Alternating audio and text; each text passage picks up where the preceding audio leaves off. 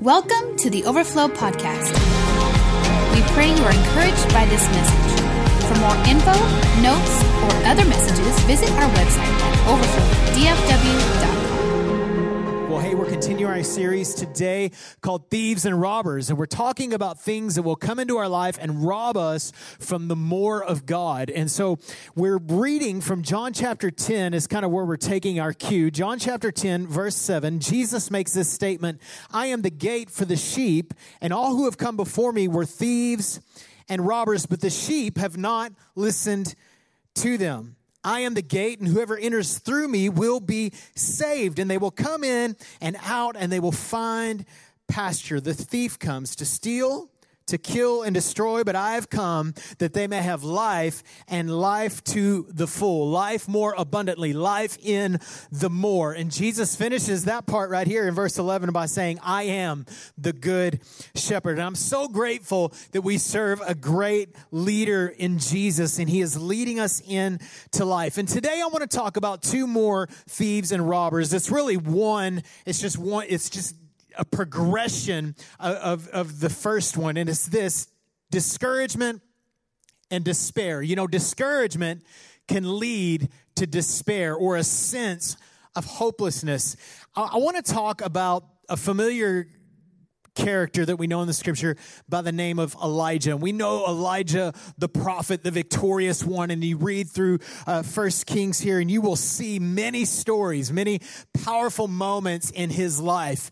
And he has this incredible victory on what's called Mount uh, Mount Carmel in First Corinthians chapter. Uh, I'm sorry, First Kings chapter 18 and he has this incredible victory where he calls down fire from heaven, it burns up a sacrifice, and he defeats 450 prophets of Baal. I mean, he is having tremendous victory. It's powerful.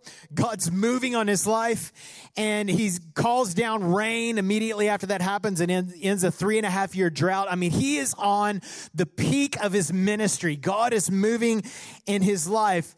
However, there was this woman that was running around named Jezebel. She's actually a queen, and Queen Jezebel is destroying prophets left and right. And I believe that at this point, Elijah has in the back of his mind that, hey, I could be the one that she targets next, especially after this great victory. So he has this awesome victory, and this is where we'll pick up.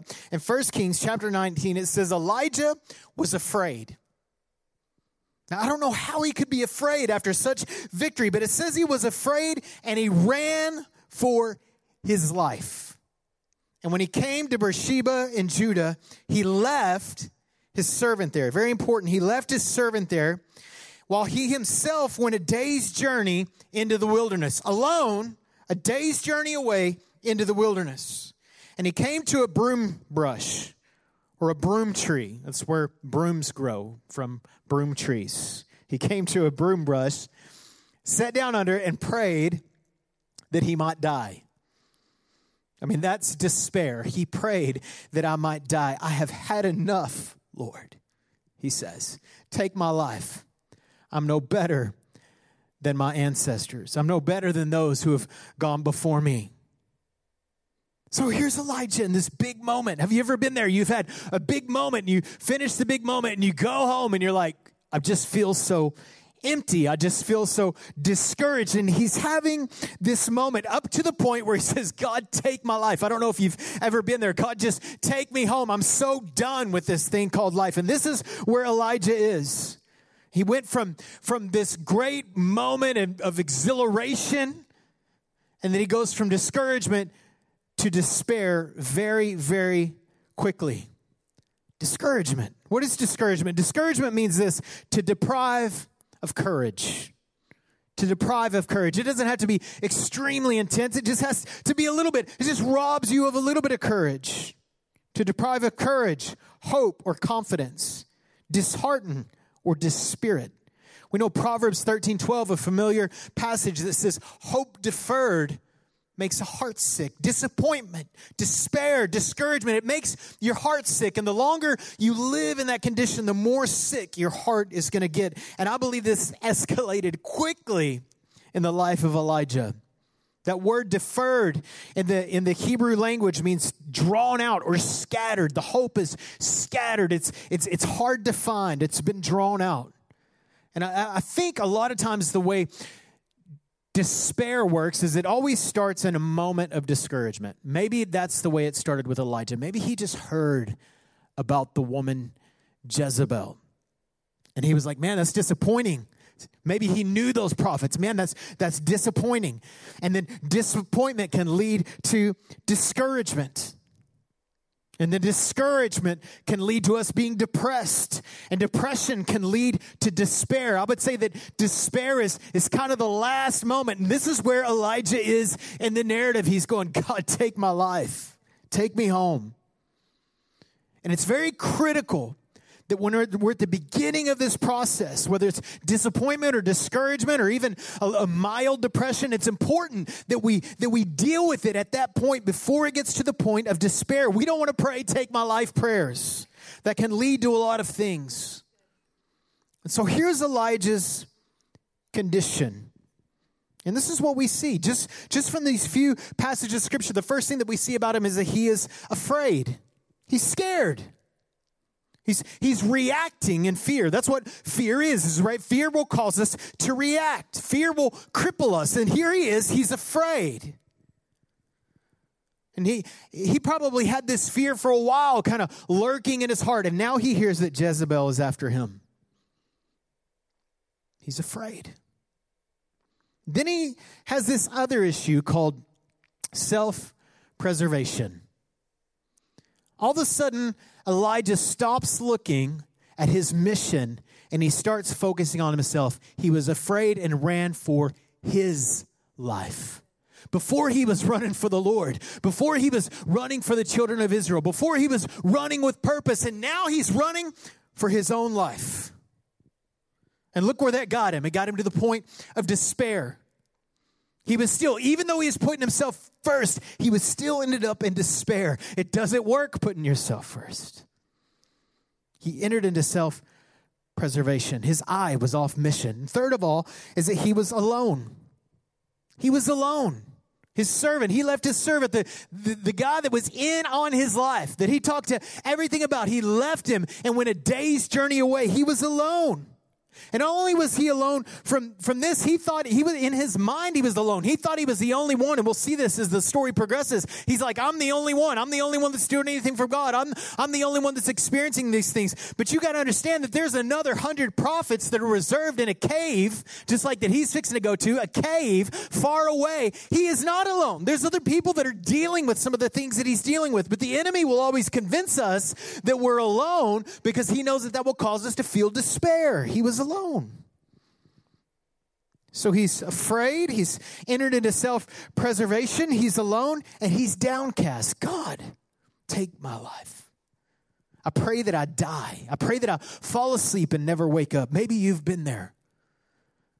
The psalmist, we're familiar. David talks a, a lot about being downcast.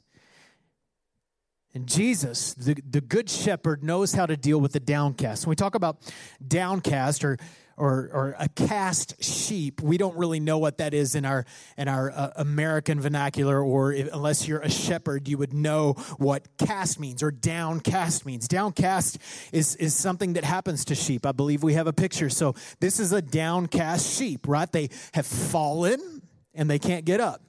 Right? Maybe they were trying to scratch an itch. Maybe their her fur had grown too big, or maybe they ate too many uh, dandelions or something, and here they are, fallen over and can't get up. It's called being cast down or a cast sheep, and they get in this condition. How does that happen? Well, it happens because they've got away from the flock. It happens because they got in, in too far of a distance from the shepherd.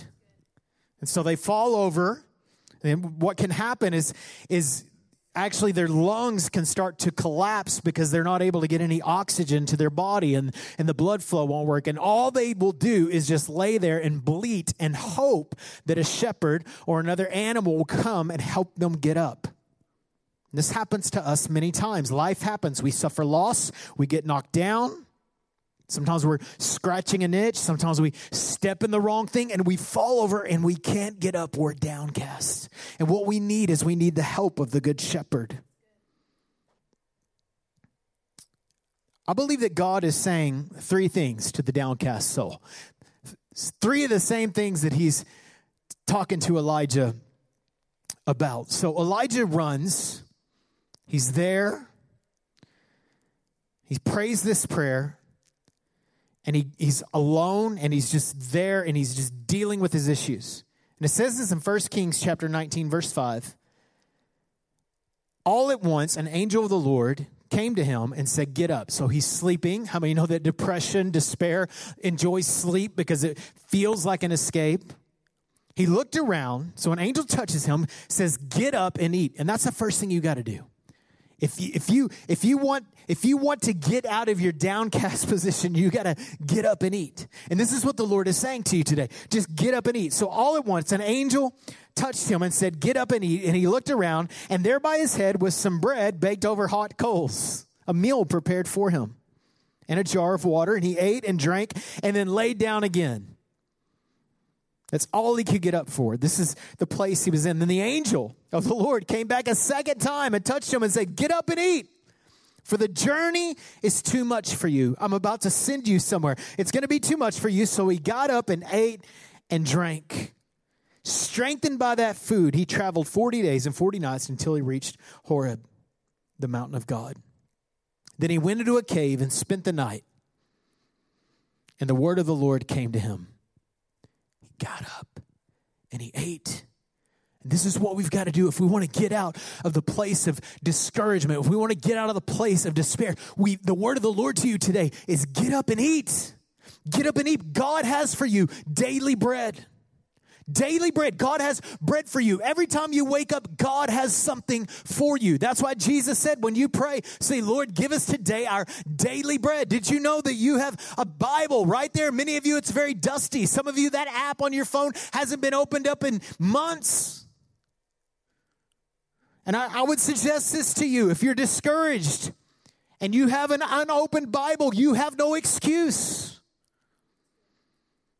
He's given you something to eat. Well, I don't know what I'm eating. I don't, I, I just feel so. Have you eaten lately? Get up and eat. Not only do we have the word, we also have the presence of Jesus. Jesus says, I am the bread of life. I'm your substance. I'm what you need. I'm your daily bread. So eat. You know, oftentimes the Lord provides a meal for us, and it's just something that we might not care to eat. I, I went through counseling uh, several years ago. And one of the things that, that the counselor told me, he said, Listen, Josh, one of the things that you've got to learn to do is you've got to learn to eat the bread that the Lord provides. Because I was wanting a particular kind of bread. I was looking for a certain sort of encouragement. And he was saying, Listen, there's encouragement all around you. The reality is, and the question is, is will you eat the bread that the Lord provides, or will you just pass that by because you're waiting on a different kind? And some of you have been living in this state of discouragement just because you won't eat the bread that the Lord has provided for you. In fact, some of you are starving. Not because you don't have supply, but because you refuse to eat. It's just because you refuse to eat. It's not because that there's not anything in the house. It's not, it's not because you don't have a Bible app on your phone or your worship CD that you can play and collect. You have all the resources are in your house for you to eat, but you just refuse.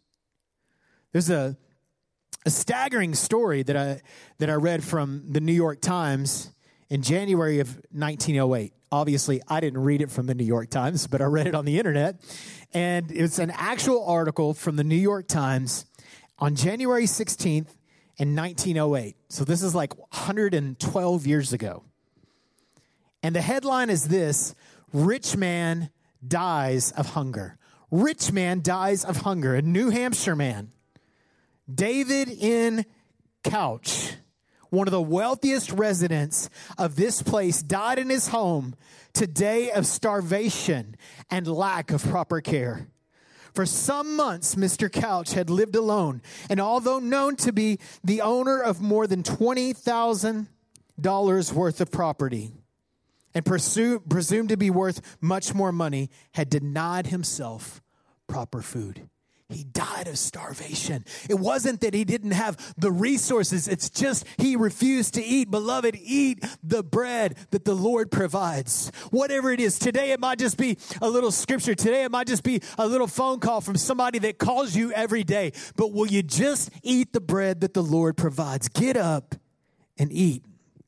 The second thing that the Lord tells Elijah is this go out and stand go out and stand. Basically, he's saying, position yourself to hear from me. As the story continues in 1 Kings chapter 19, verse 11, says, The Lord said, Go out and stand on the mountain in the presence of the Lord, for the Lord is about to pass by. Then a great and powerful wind tore through the mountains. Uh, it tore the mountains apart and shattered the rocks before the Lord. But the Lord was not in the wind.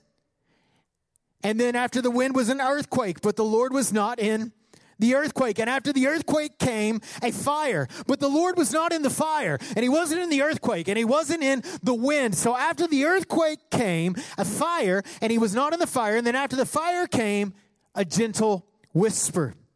And the Lord was in the whisper. He was in the whisper. See, God speaks oftentimes in the whisper. We want it to be a violent voice. We want it to be a fire. We want it to be an earthquake. We want it to be like, boom, big revelation from God. But sometimes it's not that at all. Sometimes it's just a little small voice, the Lord saying, This is the bread I have for you today. But will you be close enough to listen? To that voice? Will you be the sheep that is close enough in proximity to the good shepherd to hear his voice, where his whisper will be louder than the enemy shouts? This is where he wants us. Why does God whisper? Because he likes being close. This is where he wants you. And God was close, and he was calling Elijah in closer. God wasn't in all the noise, he brought peace in the closeness. And I would suggest this in that whisper was a wind. In that whisper was an earth earthquaking shake. In that whisper was a fire. It was in the whisper. Are you willing to get in to the whisper? Are you willing to position yourself to hear? Are you willing to quiet down the noise and listen? You've got to position yourself if you want to receive the encouragement that the Lord has to give to you. You've got to be willing to bend your ear. I, I want to share with you some of my personal process of, of, of what I went through dealing with discouragement. And I would say that it was far on that scale. I'm not really sure. I'm, I'm careful to, to victimize myself, but, but about three and a half years ago, I went through a very, very, very dark season. I was definitely downcast and I found myself like on the ground, just like one of those sheep, kind of bleeding. In fact, I would talk to anybody that would listen about how miserable I was. I was not in a good place. And if you know me, that is not really my MO. That's not my go to at all. The, the church was growing, we were doing well, but we had lost some people. We had moved into a building where we're, man, it was like things seemed to be going pretty good, but I was tired. I was grumpy. I was stressed. I couldn't chill out. Was lashing out at the kids. I was lash, lashing out at Leslie, all these things. And so here it is that that whole fall, I want to say it's 2000, it was 2016. That whole fall was just me always trying to fight for just a little bit of courage. It's the day after Christmas. I pushed through, I was able to muster up enough courage to get through Christmas with a with at least a half smile on my face. And we're in the van and we're traveling home. We're traveling to West Texas for Christmas, for post Christmas celebration with the family. And I am just irritable. And this has been going on for months. And Leslie asked me, she's frustrated. We're kind of, you know, having intense fellowship. And Leslie says, What is wrong with you? What is wrong with you? And I, I just remember just bleeding out. I'm just not happy. And as I said that, I broke at that moment. I'm bawling and I was kind of going to kind of complaining mode and, and kind of whining mode. and Leslie's bawling, and we're driving down, and I'm explaining to her all the stuff that I'm frustrated about. Finally, I opened up. And during that season, I'm, I'm, I'm going through and I'm, I'm talking to people. I'm talking to, to my pastor. I'm talking to, to other pastors, people that are in my life, just trying to get some kind of counsel how to get out of this spot and it's not happening. I mean, it's like six months, and God's moving, man. We're, I'm hearing from the Lord. God's doing all this stuff, but I'm in this place of, of really, I felt like despair. I could not get out. For the first time in my life, this was nothing really bad had happened. It was just, I was just in this place I could not get out of. I'd been through much worse seasons, much worse things that happened to me, but I never dealt with this. I was never able to get out of this pit. And so we're at, we're at Disneyland that summer, 2017. Six months later, Disneyland, the happy place. We had this crazy thing happen that morning where we almost lost one of our children. We're writing phone numbers on kids' arms with Sharpies. And we're at the happiest place. And I was not in the happiest place. And Leslie makes this statement to me, and she, she's a little bit bashful about it, but it was exactly what I need, needed to hear. She said, There goes Josh being Mr. Miserable again. And some of you won't like this, but it was really the word of the Lord. Because I had started identifying with my discouragement so much that I had allowed it to label Josh Brown as Mr. Miserable.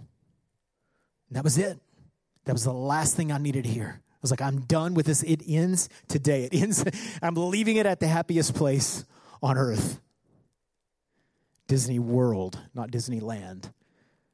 So we're on our way home, and I pull up my Timehop app, and there's a tweet that I'd posted nine years before this moment. Nine years. I'm prophesying to myself. Nine years prior, prophesying to myself. I thought I was prophesying to somebody else. I was actually prophesying to myself. And it said this there's a difference between being discouraged, a season of discouragement, and a spirit of discouragement. And the Lord showed me. He showed me in that moment. He said, Josh, you had been under a spirit of discouragement. You have been locked down in despair. And sometimes the only difference is a day, a week, or a season. But, beloved, you don't have to continue down that path that long. And I want to give you hope today that, you, that the Lord can bring you out of that. And there's some things that you can do that I'm, that I'm trying to get you, that I'm trying to teach you today to help you get out of that place of despair, to get you out of that cast down position. We've got to build in our life an ecosystem of encouragement an ecosystem of encouragement. So, how do you do that? I just want to share a few things that, that I did during that time to kind of keep my head above the water, even though oftentimes I felt like I was drowning. first is this is to talk to and get around encouraging people. You've got to have encouraging people in your life. Listen, do you have people in your life that you feel better just by being around them? I'm not talking about what they say. I'm not talking about the activity that you're doing, but just by being in the room, you feel better. Do you have people like that in your life? If you don't, you need to have people like that in your life. People that you can sit in a room with, you sit on your phone, whatever it is, totally disengaged from them, and then leave the house and feel better. We've, we've had this conversation with people before. We're like, we just feel so much better just after group where we're like, well, we really didn't do much spiritual. We, we prayed a little bit. We celebrated a little bit. But what was it? It's like we were together. We were experiencing that life together, that koinonia, that fellowship. And you need to have people that are encouraging that you can be around regularly. That's why at our church, we promote community so much, whether it's on a Zoom call or whether it's, you know, when all this stuff is over and there's 10 people in the house, whatever it is, you need to be around people. We were built for fellowship. And people that are encouraging, not just, not just people that are drawing courage from you, but also people that encourage you. And, and in order for that to happen, you've got to be transparent, you've got to be honest, and you've got to learn to laugh again. And some of you just need to learn to laugh again. One of the most healthy things that you can do is laugh. I believe, I believe laughter is spiritual. Learn to laugh. Because God never, listen, God never meant for you to carry that pain alone. And God will often use, Jesus will often use people to help you carry that pain. So, well, I just need Jesus. No, you don't just need Jesus. You need people as well. And this is part of the problem with Elijah. Maybe he was arrogant going off alone. Beloved, you ain't that strong. I mean, we have two thirds of a New Testament telling us, instructing us on, on a, us on how to do life together. Two thirds of it was written to churches, communities, p- people gathered together.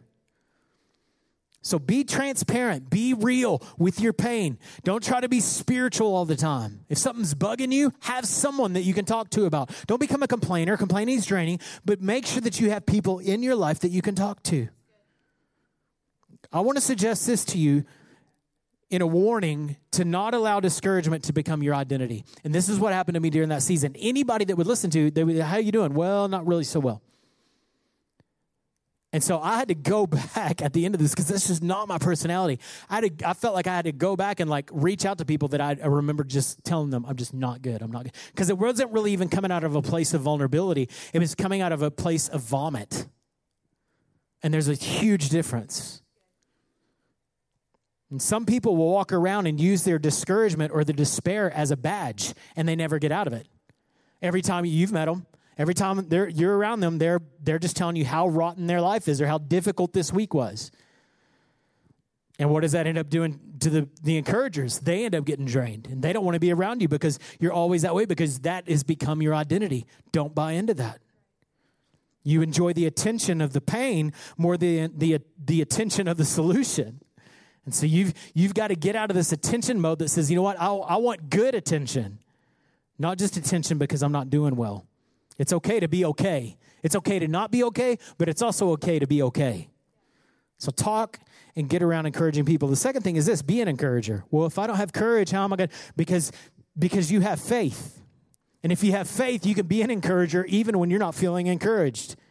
I've been there. I've done that. In, in, that season, that is one of the things that I made sure that I did is because I made sure that I was still encouraging people, that I was still picking up the phone, that I was still telling people they're doing a good job, that I was still rooting people on, that I was still being upbeat, that I was still being positive. Because if you don't encourage your encouragers, then there's nobody going to be there when you need them.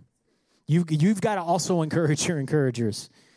Proverbs 11 25 says this the generous will prosper, and those who refresh others will themselves be refreshed. You say, Well, how do I feel refreshed more often? By refreshing others. Because you're building that ecosystem. Now you can go and live. Now you can drink from that well that you dug. So be an encourager. The third is this is encourage yourself in the Lord. Sometimes someone's not going to be able to pull you out. No matter what they say no matter how much time you spend sometimes it's just they're just not going to be able to get you out. So sometimes you just have to take charge and you got to start speaking to your own soul. This is what david does. And it says this right here in, in, in 1 samuel chapter 30 verse 6 it says david encouraged himself in the lord. He encouraged himself. He didn't have anybody. And if you go and read that story, all these family members, all these people that he known, had died. And it says this, but David, he was heartbroken, but he found strength in God. He encouraged himself in the Lord. And I want to remind you that you are not the way that you feel, nor are you a victim to it. You have the ability to drive the condition of the soul. You are in the driver's seat. You don't belong to your soul, your soul belongs to you. So take charge of it, speak to it, sing to it. And David does this in Psalm 43, verse 5. So what he says, Why so downcast? Why, my soul? Why, my soul, are you so downcast? Why are you so disturbed within me? There's that word downcast again, right there. Soul, why are you like that bleeding sheep? Why are you so disturbed within me? I mean, he's, he's prophesying to himself. Put your hope in God. So sometimes when you're in despair, you just need to say, What are you doing? What are you doing in there? Put your hope in God, for I will yet praise Him, my Savior and my God. And so sometimes you just need to sing yourself into encouragement. Sometimes you need to shout yourself into encouragement. Some of you have been locked up in your house for six weeks. Just go and shut yourself in your car and begin to shout to the Lord your God. And declare over your soul, I am free. I am His. I'm encouraged. So, the Lord is saying today number one, get up and eat. Number two, go out and stand, position yourself for encouragement. And the third is this go back. So Elijah's here, he's praying, God's there, he's visiting him, speaking to him, and it says, Then the voice said to him, What are you doing here, Elijah? What are you doing here, Elijah? He replied, I've been very zealous for the Lord. God, I've been doing it. These Israelites have rejected your covenant. They've torn down your altars and put your prophets to death with the sword. I am the only one left. There he is again. I'm the only one. And now they're trying to kill me too. And the Lord said to him, Go back. Go back. Go back to the land that you came from. Beloved, some of you need to go back. You need to go back to that place of faith. You need to go back to the way that you loved Jesus before. You need to go back to doing what God has built you for. You need to go back. You might not be able to go back to a physical location, but you need to go back in that place, in that state that you belong in. Go back. Because sitting on your hands will not heal your emotions. I, had, a, I was feeling a little bit discouraged this year because sometimes it'll, it'll just come. Thank God that I've went through it and I, and I know how to kind of get out of it. And I asked my good friend Brad. We were praying together. And I, and I was like, man, I'm just tired. I just need rest. And he asked me this question. It was so good. He said, Do you need rest or do you need wind? And I was like, I need wind. I need wind. Do you need wind? Go back. Go back to the wind generator. He's the, the, the, the birther of the Spirit. Go back and receive from the Lord. Get back to the care of the Good Shepherd. So, what shepherds would do when their sheep would fall and they're bleeding and they're not bleeding, but bleating, they're crying out for help. They're starting to suffocate. They can't breathe. If a shepherd can find his sheep, he will go and he'll pick up his sheep off the ground, sometimes scoop them into his arm if they haven't put on too much weight, and begin to massage their legs, begin to hold them up and support them until they can stand back up on their feet. And they call this process restoring the sheep, restoring the downcast sheep. And I believe that the Lord is doing that to you today. I believe that the Lord is doing it in this season right now during this moment. Some of you have been just so discouraged. I, have been a little bit discouraged but, but what i'm finding is if i can just speak to my soul if i can just get to that place of encouragement the, the lord is picking me up and he's working on me. And he's getting to me to the place of encouragement. He's restoring me. And that's what david says in psalms 23 when he's talking about god the good shepherd he says that you know what? He restores my soul he restores my downcast soul. And that is what the Lord is doing for so many of you today. He's restoring your soul. He's coming in, He's working on you. He's ma- massaging your, your ability to stand on your own. He's strengthening you. He's breathing life into you. He's calling you your name. He is restoring your soul. And I don't know what you need today. I don't know what is the cause of your discouragement. Maybe it's grief. Maybe you've allowed grief to come in and, and put you in this position. There is a difference between grief and discouragement. But sometimes grief will cause us to be discouraged. And process those things. Go through those things. You, you, don't, you don't walk out of grief tomorrow, you walk through it. But some of you are just dealing with that place of soul. Or you're just going, man, I can't get out. I can't get up. I'm on the ground. I'm calling out. I'm hurting. I'm aching. What I want you to do today is I want you to trust the shepherd. You know his name. So you don't have to just lay on the ground and bleed out cry out and whine out. You can actually call on the name that is above all names. You can call on that name of the one who has more compassion who has more tenderness, who loves you more than anyone, you can call on him and he will come and he will pick you up and he will encourage you and he will strengthen you and he will get you to the place where you can stand. And then David even says this he will put you on paths of righteousness, he'll put you right where you need to be.